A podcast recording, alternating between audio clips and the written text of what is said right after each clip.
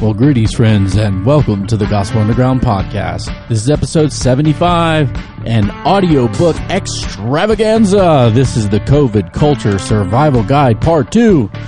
We are broadcasting live, well, live for us, from the Power of Change Worldwide headquarters here in Blacksburg, Virginia.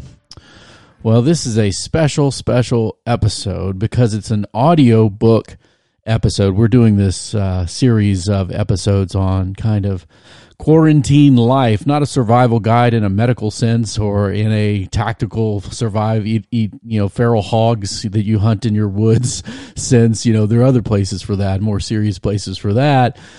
But just the average guys, average gals, survival guide. What are we doing with our time? And we started by life and hope together, stoking hope through engaging with uh, hope-provoking things like the scriptures, and then things how to be together during a time of quarantine. And today, part two, we're going to look at audiobooks, one of my favorite things in the world. Now, I'm just going to say this up front. As this is a special episode, we're going to do something, well, special. Um, and I want to say the first two listeners that contact me at info at gospel underground dot org, I'm going to send you a free audiobook.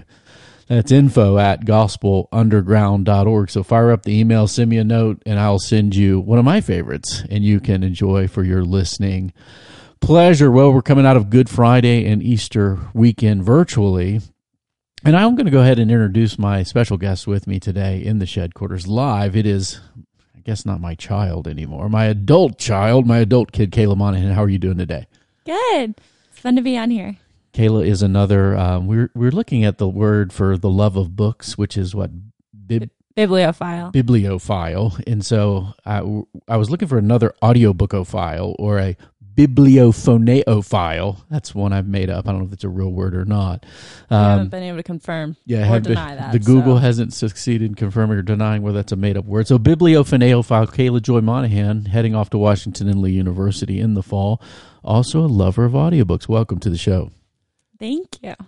Kayla had the privilege of doing two. We did two Good Friday um, watching T V worship gatherings together, which was quite powerful. We gathered with our friends from New Jersey, we Jacob's Well, their uh, Good Friday service, and then our church here, Valley Bible Church in Radford, Virginia, as well. It was kind of a powerful time for our family, and our son, who usually does, your brother, who usually doesn't get emotional, got a little emotional, and I think the weight of the cross uh, was significant for our family. And then Easter Sunday, uh, again, we took a picture of our congregation, the five of us. Um, Had some serious house church throwback vibes. That's right. That's right. We started a church together, Kayla and I, long ago in a house, and so we well, did. Well, I was that. seven, so I wouldn't say I. Well, did you. That much. Hey, everybody's a participant. Everybody helps. That's why I like nobody sits the bench, right? At Jacob's Well, people, we've heard that before. Nobody sits the bench in the kingdom of God. Well, I, I've got a segment, Kayla, as we start uh, that we've called Rantology in the past, and ironically, the picture. If you look at your iPhone or your Android phone right now as you're listening, we kind of throw pictures up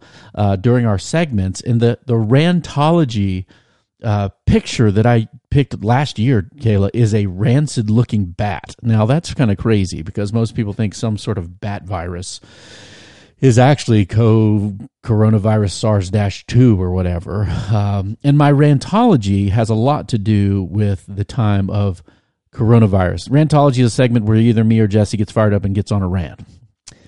And my rant today is about bad takes I've seen on Twitter related to covid nineteen. Now, the first bad take are hyper-environmental people that are like, well, Mother Nature is just cleansing the earth.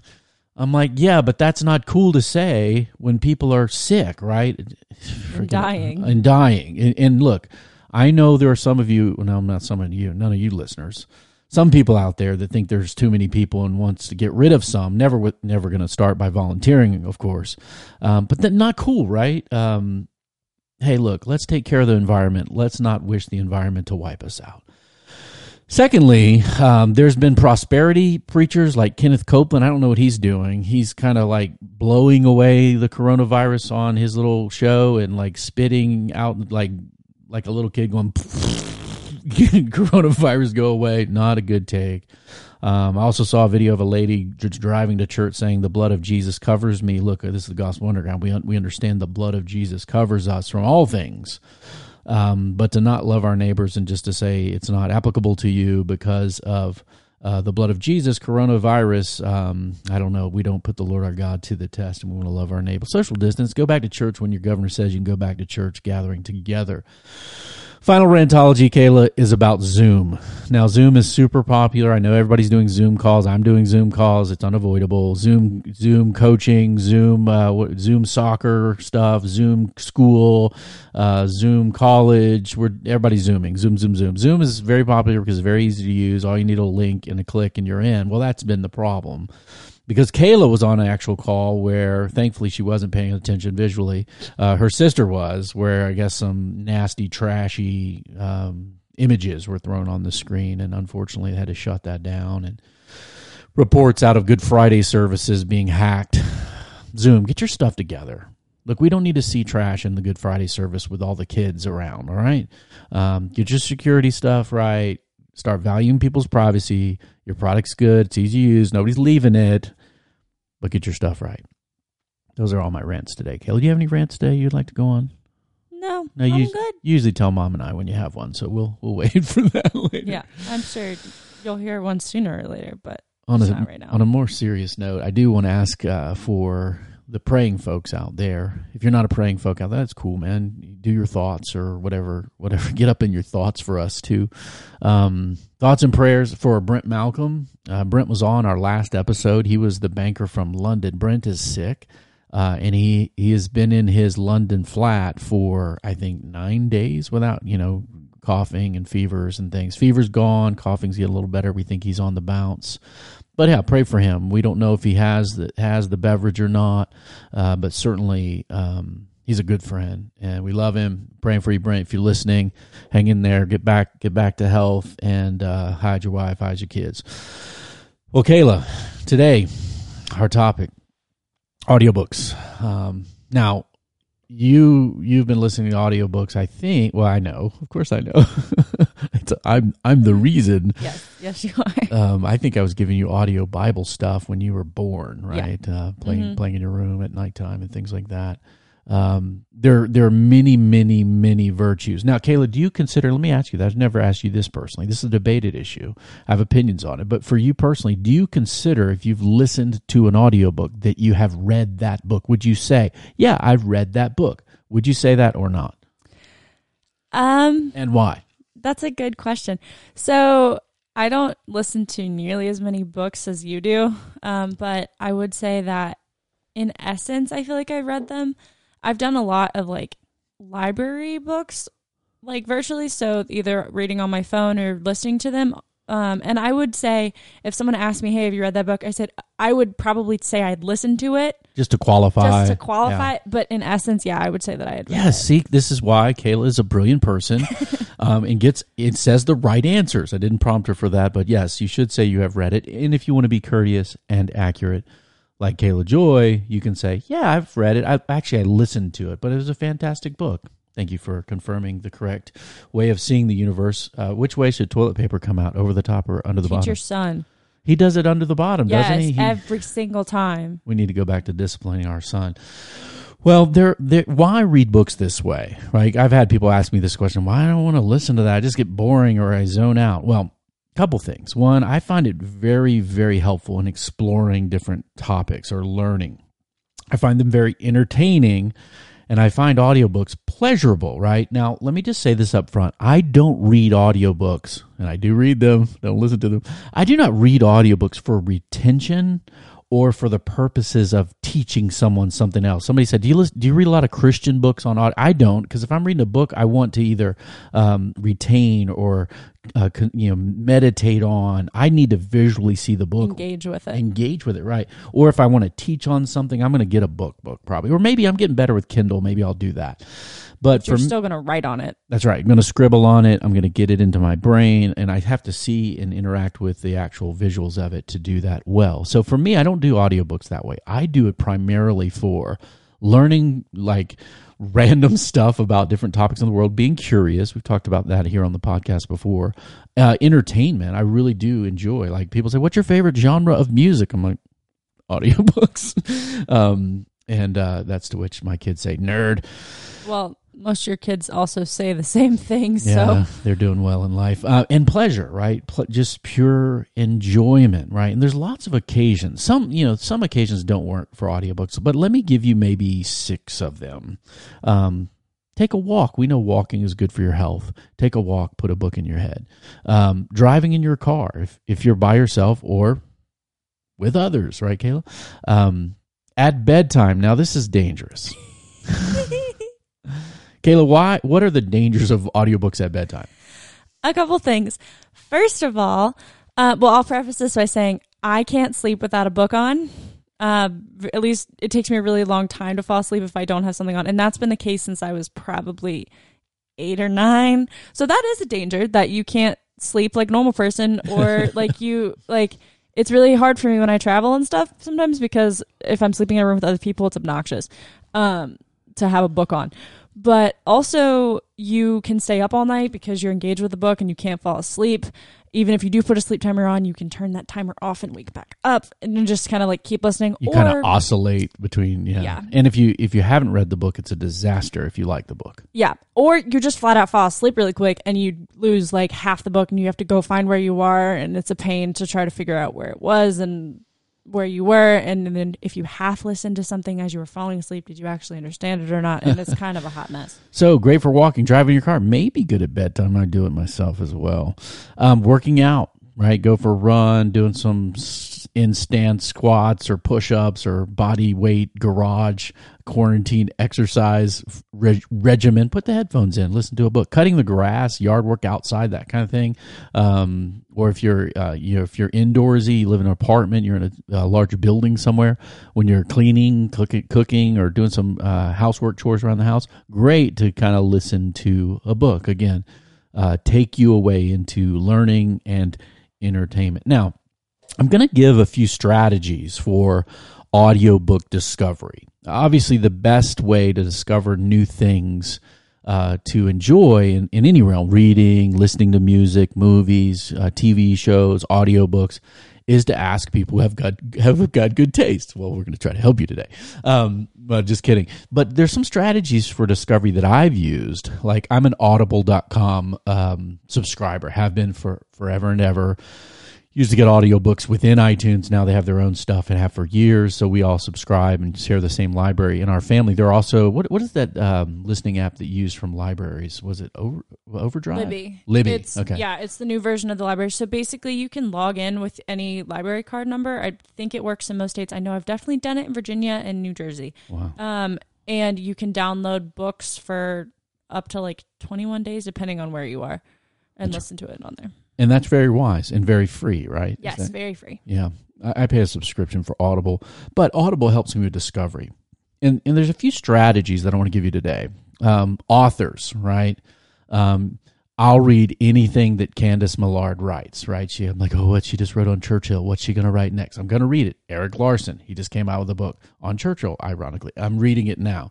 Um, David McCullough. There's just certain authors you find that you like. You know, some of you may like certain fiction books. Maybe you're a Stephen King fan or a John Grisham fan, those kind of things. You will read them when they come out with new books. Certainly with audiobooks now, they're all there, right? They come out with audio at the same time of publication. Second strategy would be genres, right? Um, what are some of the kind of universes of books that you enjoy, Kayla? That I enjoy? Um I like a lot of things. I love biographies, um, and I also I've been recently reading a lot um, and listening to as well um, of books that are like historical fiction, kind of first person perspective of going through someone's life. So I just read one about um, Ernest Hemingway from the perspective of his first wife, ah. um, going through like her perspective of his like whole life. She thought he was crazy, didn't he? Uh, it's a long, crazy story, actually, and that was a weird time to live in. But, um, yeah, so I love historical fiction, and I love fantasy as well. I'll find a series or an author, and I'll just go ham for a while. Yeah. And then, yes, I like romance novels.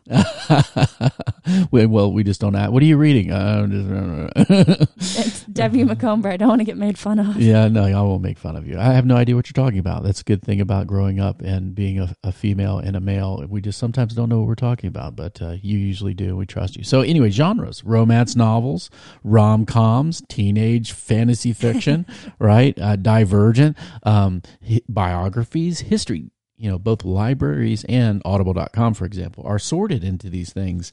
And there are algorithms that say, if you like this, you might like that. And and believe it or not, those algorithms are getting very, very good. I've found many books through that kind of way of discovery, through genres I like, and then browsing in that and saying, hey, I like that too. Um, audiobooks have another uh, another strategy that I've found books that I've loved over the years, and that is through the actual audiobook reader. Now, here is where, you know, being a bibliophoneophile, Kayla just rolled her eyes at me. Can you believe that? My teenage daughter is rolling her eyes at me, people. Um, being that, that I am one of those, um, there's a unique um, aspect to this medium that's different because it's really a performance, right?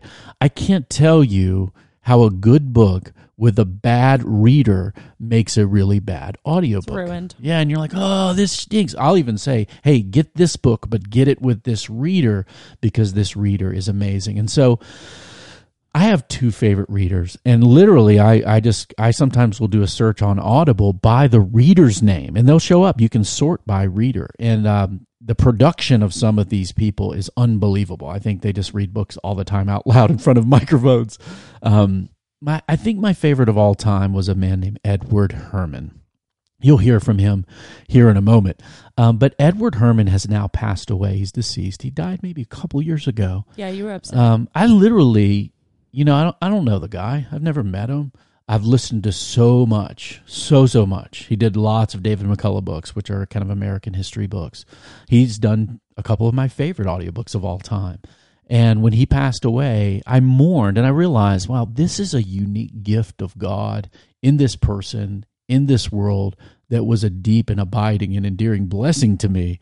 And was a great sense of loss. My other favorite is a is a gentleman named John Lee. Um, we'll play some of his stuff here in a moment as well. So discovery, authors, genres, readers, um, using algorithms to discover. And then finally, there are lists like uh, insider dot com has a list. I'll put it in the show notes for this episode. Um, the best fifty best audiobooks of all time. So, you know, Harry Potter and stuff like that's on that list, but also... Uh, couple of my favorites are on there. I was pretty excited to see that, Kayla. Um, so those kind of things, I'll put that in there for you as well. Now, I'm going to just go ahead and, and just put my cards out there that I have, I think I've have determined my favorite audiobook of all time. Now, that's a high bar to uh, to aspire to, but I'm going to play you a little sample of this book. It's called The Boys in the Boat, Nine Americans and Their Quest for Olympic Gold at the nineteen thirty-six Berlin Olympics. Now, the reason why I love this book, one, it's got sports competition drama, which I like that. It's got love stories. I like that. It's got dysfunctional families. You know, I've lived that. Um, it's got um, financial crashes in America, the Great Depression, the Industrial Revolution taking place. It's got Nazis. It's got Nazis losing things. It's got um, propaganda. It's got pro- propaganda. it, it's just got everything. It's and, so good. And it has quotes at the beginning of each chapter by this like Yoda of boat boat rowing. Who's just his quotes are life Yoda quotes, right? Um, and of course, it has the great Edward Herman as its reader. So here's a little sample. Now, this is the sample direct from audible dot com. So these are publisher approved. I'm not broadcasting these illegally uh, from The Boys in the Boat by Daniel James Brown. It is hard to make that boat go as fast as you want to. The enemy, of course, is resistance of the water, as you have to displace the amount of water equal to the weight of men and equipment. But that very water is what supports you, and that very enemy is your friend. So is life. The very problems you must overcome also support you and make you stronger in overcoming them. George Yeoman Pocock. So that's a, one of these George Yeoman Pocock quotes at the beginning of a chapter, which is like, wow, that's true about life. My problems do make me who I am. And now let's go row a boat. I actually rowed a boat the first time I read this, or an erg machine in a New Jersey gym. Uh, the Boys in the Boat. Kayla, what are you a fan of this book as well? Yes. So before we got on this, my dad asked me to make a list of like my top audiobooks throughout my life, and this was very near the top of that list. Um, I know it's been interesting because he raved about it, and then I didn't really get around to listening to it. Um, and then I finally did like two years later, and I used it to go to sleep to eventually um, because I got so familiar with it and I loved it so much. And then my little brother got onto it and my grandpa got onto it. And like our whole family has kind of each. I think Tommy's listened to this book seventeen times. Probably more than that, honestly. Yeah. yeah. And it's been fun. Of course, his favorite line in there is when they're racing a boat. I don't want to give too many spoiler alerts, but the little coxswain is the guys that are a little cocky, weigh about one hundred pounds, sit on the boat, and they yell at everybody. And like the, the, the boat, the University of Washington guys is rowing in really close to the lane to get rid of this choppy water. And they're next to the Syracuse boat. The Syracuse guy starts yelling at the, the boat. And then Bobby Mock, the coxswain for Washington, says, "Go to hell, Syracuse." And of course, my wife doesn't like that. My son does. Forgive me if you don't like it, but there it is. Yeah. It's, it's been, it's, everyone has their own journey with the book, which I think is really unique for a story like that, because it doesn't feel like it should be a universal, universal story, but it ends up being that. And everyone kind of takes something different out of it, but loves it all the same. So I would highly, highly, highly recommend. The biggest mistake is to think it's a sports book. Yeah, um, it has it has the if, it's very interesting because it's a sport not a lot of people know and about. And you'll learn about the sport too in that's a way right. that's that's done, um, that's accessible to anyone, athlete or not, rower or not. It's a very human book and covers some really important times in American history, and it's so well written and so well performed by Mister Ed Herman. My my second, this was hard because um, at this point I'm into a whole lot of books I love, but the second uh, book is by an author named Lauren Hillenbrand. Lauren Hillenbrand's fantastic, and you might not know who she is, but you really do. She wrote the novel Seabiscuit, which is a historical uh, piece as well, based on a an actual, it's a historic nonfiction, uh, creative nonfiction, we'd call it. Mm-hmm. Um, Seabiscuit was a horse, a horse that was small and kind of maligned, but yet awesome uh, during the Great Depression. And Seabiscuit was made into a movie that a lot of people know about. So I love Lauren Hillenbrand, but my second favorite book has to be the book Unbroken, which is also by Lauren Hillenbrand, turned into a movie. The movie's okay, not as good as the book, not nearly as good as the book, about Louis Zamperini's life, who was a he was actually at the nineteen thirty-six Olympics as well. World War Two, shipwrecked, Japanese prisoner of war, came unbelievable story. And of course, we'll give you a little love from Ed Herman here on Unbroken, a World War Two story, survival, resilience, in the pre-dawn darkness redemption. Of August twenty-sixth, nineteen twenty-nine, in the back bedroom of a small house in Torrance, California, a twelve-year-old boy sat up in bed listening. There was a sound coming from outside, growing ever louder. It was a huge, heavy rush, suggesting immensity, a great parting of air. It was coming from directly above the house. The boy swung his legs off his bed, raced down the stairs, slapped open the back door, and loped onto the grass. The yard was otherworldly, smothered in unnatural darkness, shivering with sound. The boy stood on the lawn beside his older brother, head thrown back, spellbound. The sky had disappeared. An object that he could see only in silhouette, reaching across a massive arc of space, was suspended low in the air over the house. It was longer than two and a half football fields and as tall as a city. It was putting out the stars. Well, if you don't like that kind of writing, you can't be my friend. Well, that's a little bit of a taste of uh, Lauren Hillenbrand's Unbroken. Do recommend that. My final kind of favorite top three, I guess, is a book by a man named Erik Larson. Erik Larson has a wonderful talent of taking two historical events that happened at the same time and running them in parallel. Usually you know about um, one of them and don't know about the other one. So like, for instance, his book In the Garden of the Beasts was about the rise of the Nazis, right, when they came to power. And then also a love story of an ambassador's daughter and a Russian ambassador going on at the same time, which is fantastic. Well, my favorite Erik Larson book, I've read all of his books that are available on Audible at least, um, is a book called The Devil in White City. I can't do spoiler alerts. Everyone loves this book. It's fantastic. It deals with the Chicago World's Fair in architecture and buildings and the people who are building this great um, first kind of World's Fair with electric light and these white, unbelievably creative facade, huge buildings, unbelievable. And then also one of the most sick, crazy murder things going on at the same time.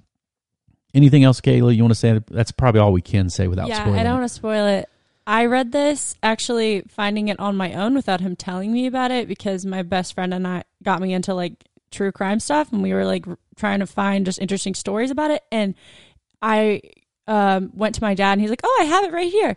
And I read it, and I sat there slapjawed and put couldn't put it down. So I would definitely recommend. This book is crazy. Yeah, every is, chapter you're like, what's going it is, on? It is wild. It is so interwovenly well by uh, Erik Larson, and we can't recommend it enough. So those are kind of top three for me. Um, other things that I read a lot of. Now, um, you may or may not like this. You may like, like Kayla, like romantic comedies or romantic uh, sci-fi. Um I, I'm not opposed to that. Divergent, we saw every movie together, didn't we? The books uh, are better. The books are better. Divergent, books are better. Hunger Games, books are better. B- movies are pretty good on Hunger, good, Hun- Hunger Games. So here's some of the books I read. I love creative nonfiction. So Erik Larson, anything by him.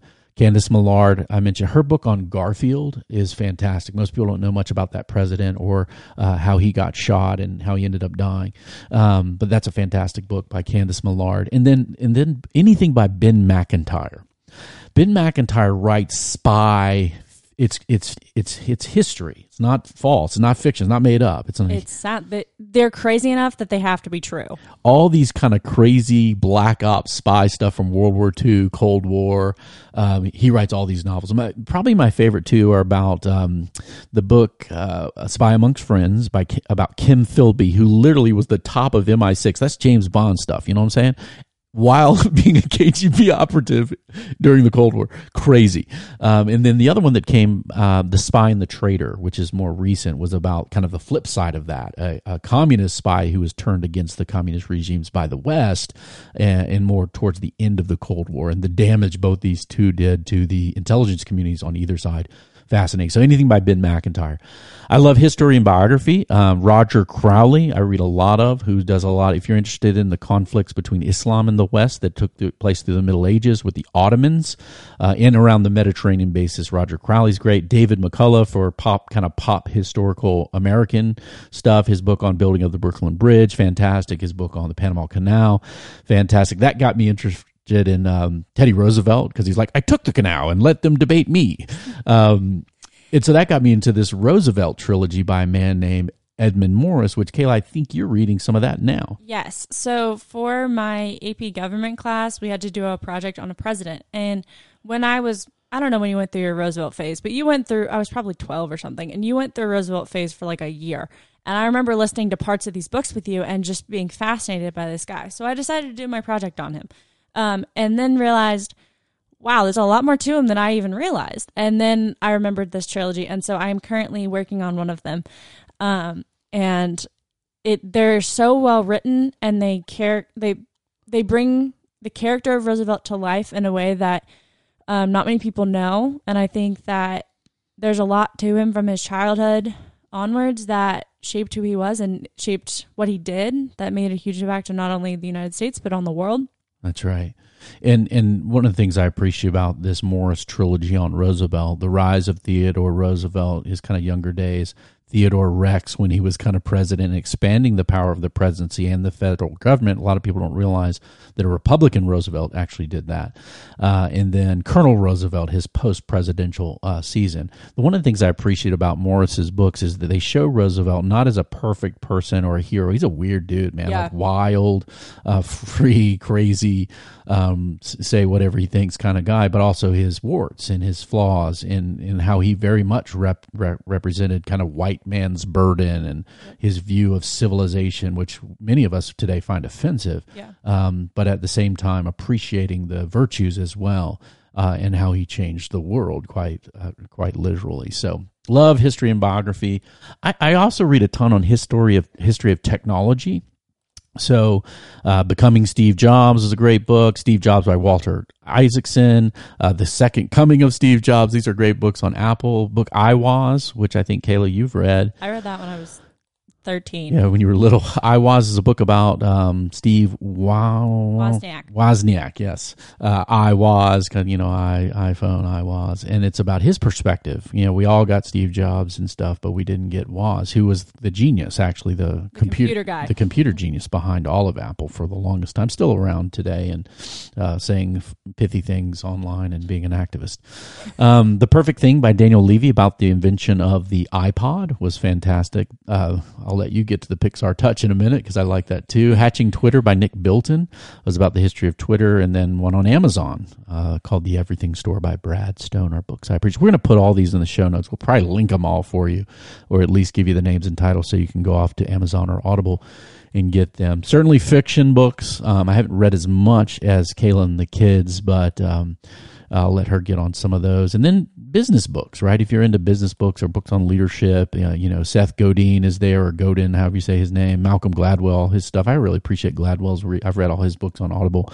Um, and then a book called Leadership by Sir Alex Ferguson, the Manchester United legendary manager from England and the best football club in England. Uh, my son and I read this book in the car uh, driving to an N C double A wrestling tournament last year, and that was a fantastic book on leadership principles. So, Kayla, it's your turn. Give us some of your absolute top, at least top three-ish or so, and then go down your list as we as we continue. Should I start with my all-time favorite or leave that for the end? Let's leave it for the end. Okay. Um, so I kind of made two lists because there's too many audiobooks that I've enjoyed. Um, and parents, listen to this because Kayla's done us a great service here. She's given us her favorites, but also some books for kids, or she enjoyed as a as a small person before she was a grown-up adult going to college. Well, and I still like them, but yeah. So I'll start with books that I think are not as much designed for your children. Um, C S. Lewis by Alistair E. McGrath is a fantastic um, way to learn more about C S. Lewis, who's a very complicated individual, um, but who... Uh, is one of my favorite authors of all time, and I really enjoyed learning more about him. Um, Boys in the Boat is on that list. You should listen to that book. Yeah. You should read that book. I don't care. Who we you will send you that it, book. Yeah. If you email us, that's one you will get sent, info at gospel underground dot org. Yes. Um, there's Bear Grylls was a survival guy on T V. He's kind of one of the early ones that our family really liked. Man versus Wild was a show I remember watching Um, after church on Sunday afternoons with everybody. Um, and he has an autobiography called Mud, Sweat, and Tears that he actually narrates.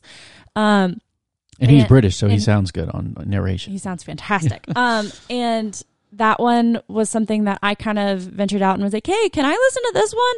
Um, that nobody else in the family had done. So it was cool that it was kind of my book that I got to find and really, really enjoyed. Um, he was in the British Special Forces. He climbed Mount Everest. Like, he's done some insane things. So if you haven't heard of him, you should go check him out.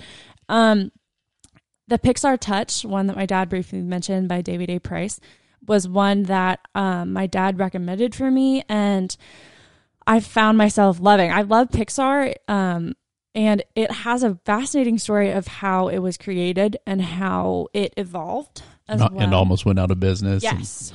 And- um, and... just the determination of these tech guys to really want to just not only focus on a new medium and a new technical aspect, but to really tell a story yeah. was something that really attracted me as someone who's obsessed with just stories in general. And so it's a really cool way to learn more about technology, but also about um, an art form and computer animation that has kind of taken the world by storm. Yeah, the Pixar Touch is another one of these books that covers many disciplines. If you like really nerdy computer stuff, it gets the story behind the creation of, you know, computer-generated graphics and the and the machines and software that does that. But it's not too technical. Anybody can read it. But also creating a business, which is a creative business, so the, the art of storytelling. And then if you're into businesses that are about to fail and fall, you know, and Steve Jobs comes in and kind of, well, after he got fired from Apple, this is his claim to fame during that season, and funded them and yep. brought Toy, Toy Story financially to yep. uh, the screens. And so wonderful. And then John Lasseter, who's still... I still think he's in charge he of is. Disney storytelling. So um, yeah, he moved from Pixar, just Pixar, to overall of Disney. Yeah, when, they, when Disney genius. bought Pixar back, and that whole interplay between yes. Pixar and Disney and how that all happens in and out is all there as well. Yep, phenomenal book. Um, and then The Chronicles of Narnia by C S. Lewis is a classic. This is gonna might be my transition book series and, into the kids list. And they have a great box set uh, that you can get on uh, Audible or library, and then also individual books if you want to go one at a time. And and you get readers that that kind of um, they sound like this. This is from Lord. Horse and His Boy. And he bowed, kneeling before him, till his beard touched the earth, and made signs to Shasta to kneel also. The stranger demanded hospitality for the night, which of course the fishermen dared not refuse.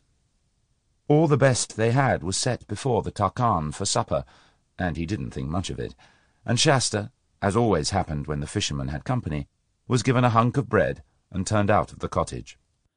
Now, that sounds better than my own head reading a book, doesn't it, Kayla? I Yeah, I would agree. And fun fact about that box set, mm-hmm. I would definitely remember recommend those particular readers because...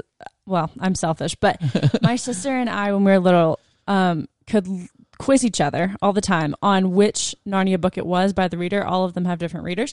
And we could hear Harper Audiobooks Presents, and we could we could quiz each other on which reader yeah, it was. Yeah, they would do it with me. They would say, Dad, okay, play one, any of the Narnia books. We're not going to... don't tell us which one, and they want to see how quickly they can tell me which book it was by listening to it. We'd it was race. Yeah, like one word. It's like Name That Tune or the, what is that show that Jamie Foxx is hosting where you try Beat to guess Shazam. music? Beat Shazam. Yeah, just hearing it, and they, they could do it, man. Yeah. Um, but yeah, so that is one that I think is accessible, very accessible to children, obviously, but also adults. There's a lot to learn and a lot to glean from those books of fiction that are just phenomenal. Um, and so transitioning to my kids list. All right, parents, pay attention. If you're listening out there, these are some great stuff that kids would, the stuff that the kids dig. Yes. So most of these I have listened to extensively. Some of them I've listened to briefly, and we're told by my siblings that they have to be on the list because they are um, probably more into audiobooks now than I, I ever was or is now. Um, so anything by Brian Jakes, I think I'm saying that right. It'll be in the show notes. Um, the Redwall series are fantastic. They're about a bunch of animals living in like monasteries, and it's fiction and it's beautiful. Um, and they're really entertaining. They're a bit long, but they're really good. Um, The Magic Thief by Sarah Perenius, I think is how you say your name, um, is a series that my brother and sister particularly got into. Um, but we as a family do audiobooks together many times. So we put books on in the car, um, and this was a series that kind of captivated our attention about a little boy who accidentally stumbled into a magician's house and found out he had magic powers too. Um, it's a really interesting story. Um, a more historical kind of book, Johnny Tremaine by Esther Forbes, I was required to read in fourth grade and did not like it when I was required to read it. And then we got the audiobook when my sister had to read it, and all of us fell in love with the book um, more than I ever thought possible. It's about um, the American Revolution and kind of just a, a boy's take on it as you follow him through becoming crippled so he can't be an apprentice um, all the way up until the night of Paul Revere's ride, which is a really interesting, really interesting way to shape history through fiction. So historical fiction kind of there. Um, From the Mixed Up Files of Missus Basil E. Frankweiler by E L Koenigsberg. I should have practiced saying these earlier. But, you did very uh, well. Thanks. Yeah. um, is one that, again, we had to read for school, and none of us liked it in class. And then we went home and got it on audio, and my sister and I loved it. And I still can listen to this book anytime, any place. I love it. Um, it's about kids who run away from home and go to New York City and live in a museum. Um, and why wouldn't you? Yeah. I mean, if you're in New York. Uh, but it's it's interesting just kind of following two kids, a brother and a sister, around New York City, and kind of they're living there and figuring it out. Um, and it's kind of a coming of age story, and it's just a really cute, cute story. Um, and then these two are probably my top two things for kids that I can give, or honestly, adults, you should listen to them too. The first one is Story of the World by Susan Weiss Bauer, um, which basically is like all of history ever, not actually, but pretty darn close, um, put in a narrative that kind of is continuous. So she jumps from country to country explaining different um, histories and how they interact in different time periods, or what's coexisting at the same time in different, like the East and the West. Um, and you will hear stories that you won't even think are true about some random places that you didn't even know existed. Um, and it's super fascinating. And my mom loves it as much as we do. Um, and we'll listen to it probably more than we do, just to learn more about the world and how it was formed and how, you know, different societies have risen and fallen. Um, and it's just a really cool way to look at history. Um, that is still written excellently, but accessible to all ages. Yeah, our kids love the the reader. I forget his name. Um, oh, Jim Weiss, I think is his name. And we used to listen to these in the car, and he's like, "The Story of the World, History for the Classical Child." Yep. They used to read that over and over again. Yeah, Story of the World is on well trained mind dot com. Um, you can get those as M P threes if you do have kind of a car ride anywhere back and forth, or just want to use an, you know, old school technology. They have discs, but also M P three downloads. I'm not sure if they're on Audible, but well trained mind dot com has those. Yep. Um, the last kid series um, is Guardians of Ga'Hoole by Catherine Lasky, which we stumbled upon because a movie came out when we were little that honestly is not very good. I loved it, but it's just not very good, especially after you read the books. But it is a whole extensive series on owls. And battle owls. Yes. And um, these owls are, you learn about a brother-sister team, and they kind of start, and then it goes into this whole world of all these different owls living together and fighting and in harmony. And it's, I never thought I would be interested in owls, but I can... Wonder. Oh, gosh, here's the reader. Someone stared at the hole that now began to split into two or three cracks. The egg shuddered slightly, and the cracks grew longer and wider. He had done this himself just two weeks ago. This was exciting. What happened to my egg tooth, Mum?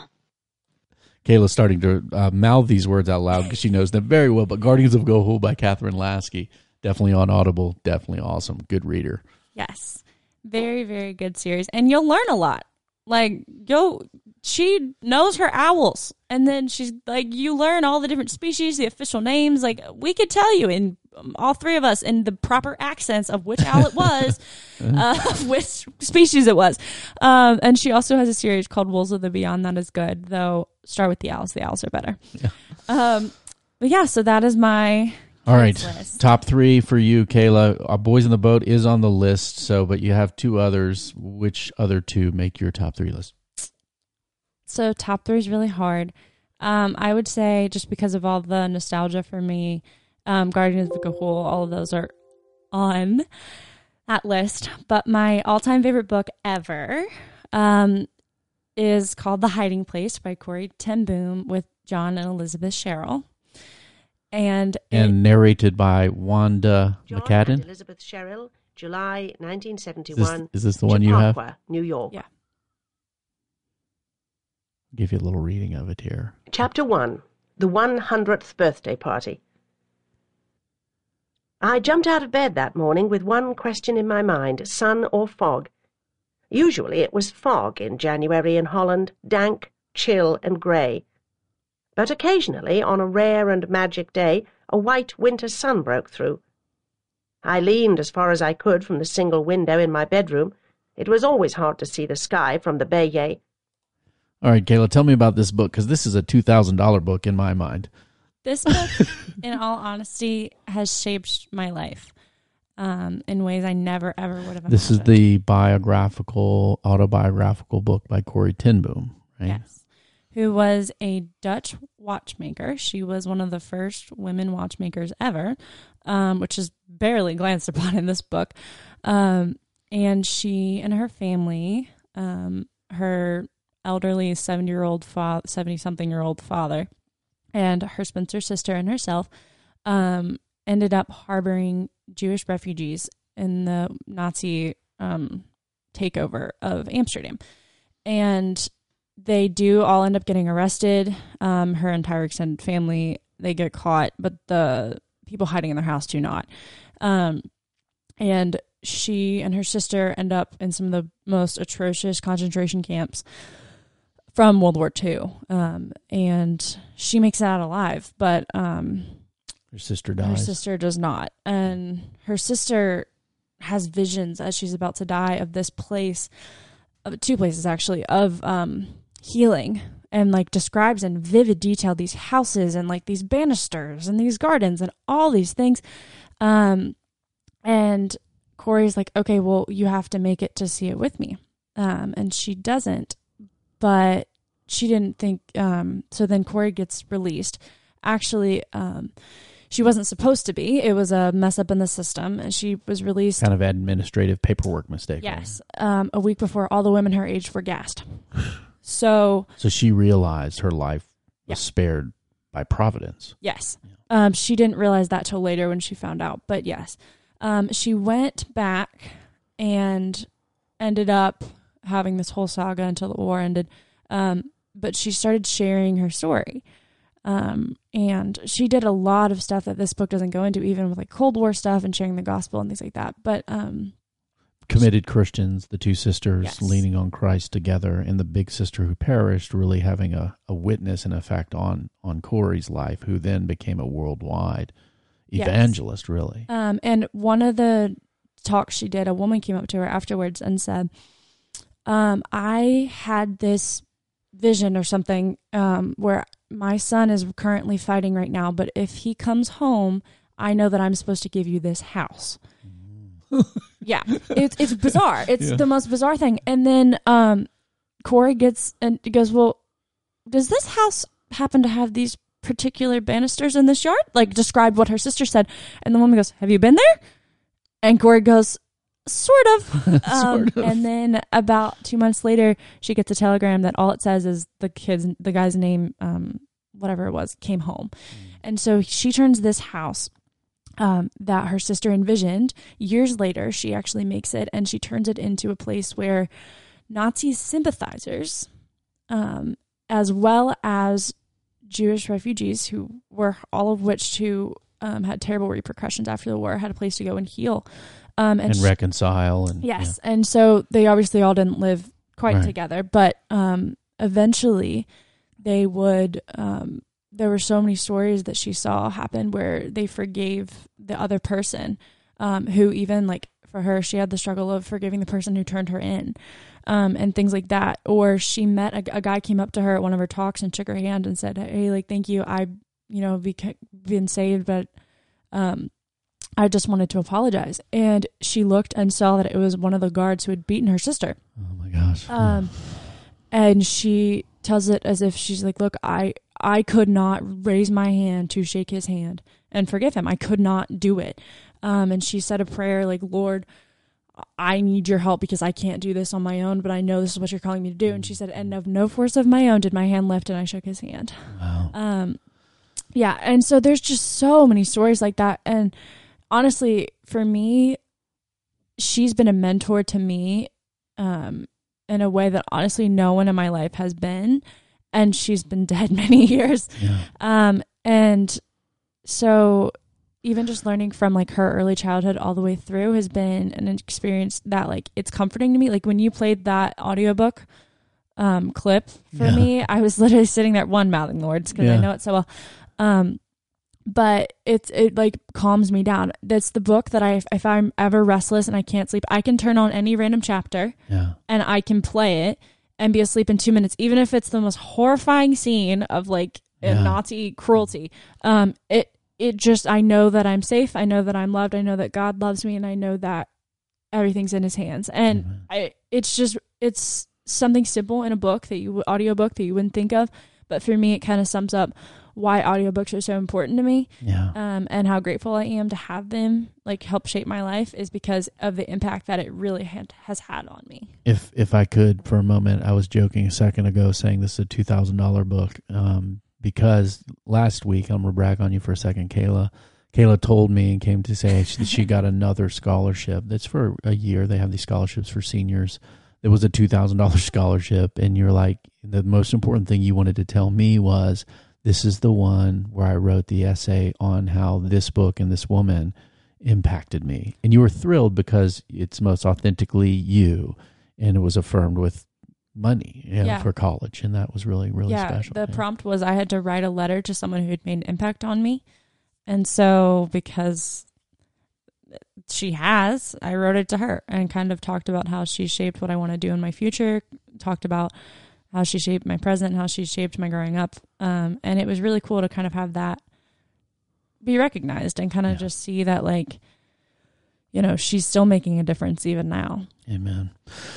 Well, Kayla, it's been uh, a blessing uh, to enjoy books with you. I can't wait for many, many decades to come to swap titles back and forth and maybe continue to share a login on audible dot com so we can enjoy various books together. When I get credits, I'll still gift them for you guys as well. Uh, we just got a Star Wars book for Tommy. So, hey, before I forget, I mentioned Edward Herman, who's passed away, but I forgot to play John Lee. Um Now, the reason why I love John, Kayla's laughing at me. John Lee hasn't done it. John Lee is the fast, a fascinating. Any of um, how the Irish saved civilization. He reads these kind of books by uh, Cahill, um, his Hinges of History series. He does a lot of history, but he, he does a lot of the Mediterranean uh, history that I like. He's British, but he can do every European accent, yeah, perfectly. Um, and so the book uh, by Barbara Tuchman named The Guns of August, which I've recommended here uh, as a World War One primer for many people before, um, has French and American and German and Russian and, and British Italian, and Italian accents, and he does them all. Now, I can only play the version of this book that he does uh, on this free sample, but here, hopefully you'll appreciate some uh, of uh, John Lee. Shortly afterward, General von Moltke, the gloomy chief of General Staff, was pulled up short as he was driving back to his office with the mobilization order signed by the Kaiser in his pocket. A messenger in another car overtook him with an urgent summons from the palace. He returned to hear a last-minute, desperate proposal from the Kaiser that reduced Moltke to tears and could have changed the history of the twentieth century. Now that the moment had come, the Kaiser suffered at the necessary risk to East Prussia, in spite of the six weeks' leeway his staff promised before the Russians could fully mobilize. "I hate the Slavs," he confessed to an Austrian officer. "I know it is a sin to do so. We ought not to hate anyone. But I can't help hating them." He had taken comfort, however, in the news, reminiscent of nineteen oh five, of strikes and riots in Saint Petersburg, of mobs smashing windows, and violent street fights between revolutionaries and police. Count Pourtalis, his aged ambassador, who had been seven years in Russia... All right, there's a little bit of John Lee doing some German accent as well from a British perspective. Well, as we close up here today, I want to remind you guys, first two people to contact me at info at gospel underground dot org. I'll send you a free Audible download. Probably Boys in the Boat, maybe Hiding Place. Kayla, you have any final thoughts, words as we, uh, songs, hymns, or spiritual songs as we about uh, finish up today? No, just try something new. Yeah, just try something new. Get outside of yourself. It, I mean, explore. There's a lot of different options, a lot of different books you probably never even heard of that can really change your life, so give it a shot.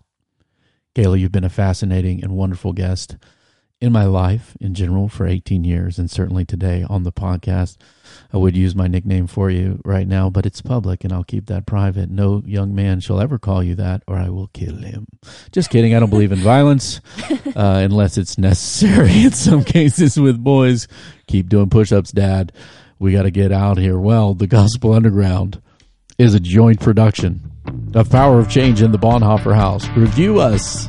Please review us. My son wrote a review on his own. Did you see that, Kayla? Of the podcast. You can join Tommy Reed in and reviewing us on iTunes. Five stars acceptable. Write in some kind words and thoughts for us. Comments, feedback, questions, and requests for free audiobooks to info at gospel underground dot org. We are a dialogue taking place in the borderlands between the church and culture. We hope to see you out there. Peace. Peace.